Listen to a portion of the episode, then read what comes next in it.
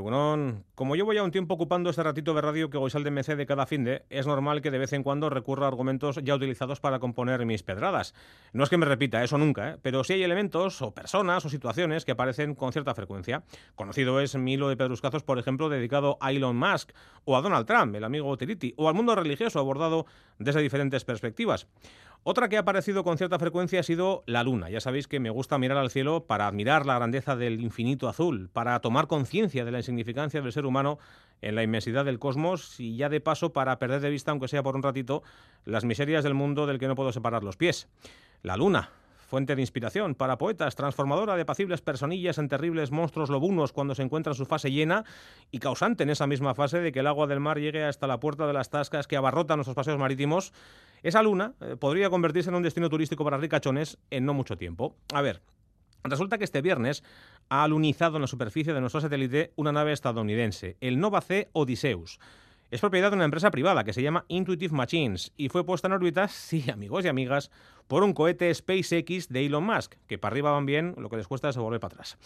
Se trata del primer módulo privado que se posa sobre la superficie lunar desde que empezamos a mandar cacharros para allá arriba en la segunda mitad del siglo pasado, y la primera que lleva la bandera de Estados Unidos, aunque no sea propiamente de la NASA, desde 1972. Hay que aclarar que es una nave no tripulada, así que de momento el honor de haber sido el último humano en poner la pezuña sobre la arena lunar le sigue correspondiendo a Eugene Cernan en ese año 72. Odysseus, vamos a llamar así a este artefacto, ha conseguido otro hito poco frecuente y es que ha alunizado en el polo sur de la Luna, es decir, a tomar por saco de donde lo hicieron las misiones de la NASA hace 60 años más o menos. Está allí porque se han identificado depósitos de agua congelada y también la posible presencia de minerales como el hierro, el aluminio o el titanio. Vamos, que ha llegado a la Luna para ver qué se puede rascar.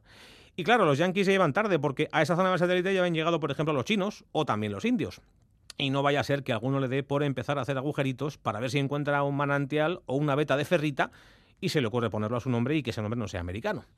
Los que han montado este viaje lunar dicen que no, que su intención es confirmar la presencia de estos elementos naturales, sobre todo del agua, pensando en la posible creación de una base lunar permanente y habitada en esa región del asteroide. Y claro, Siendo una empresa privada la que está detrás de este festejo, dos en realidad, si sumamos los cohetes del colega Elon, pues no es descabellado pensar que la opción de viajar a la Luna a pasar las vacaciones sea algo que está más cerca de lo que pensamos. Viajes, eso sí, para multimillonarios, ávidos de experiencias que llenen sus multimillonarias y aburridas vidas.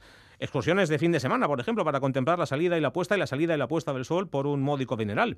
Una manera, en absoluto barata, eso sí, de sentir la falsa ilusión de que podemos dejar atrás las miserias del planeta Tierra y realojarnos en un lugar aparentemente más amable. Conociendo al ser humano, de ella que la Luna sea como marinador, pues hay un paso muy pequeño. Y una cosa curiosa, todavía hay gente hoy en día que afirma que lo de Armstrong, Aldrin y Collins en 1969 fue un montaje cinematográfico, una peli pagada por la NASA y dirigida por Kubrick nada menos, rodada en un plató. Y que el bueno de Neil nunca pisó el suelo lunar, aquello del pequeño paso para el hombre y tal.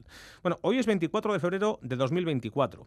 Estamos en un mundo casi controlado por la inteligencia artificial. Una niña de 11 años de Madrigal de las Altas Torres, provincia de Ávila, puede montar el enésimo capítulo de la saga Star Wars con el móvil que le regaló su abuelo por Navidad en el sofá de su casa. Pero nadie ha discutido que Odysseus se haya posado en la luna. No vaya a ser que los multimillonarios les vaya a entrar la duda.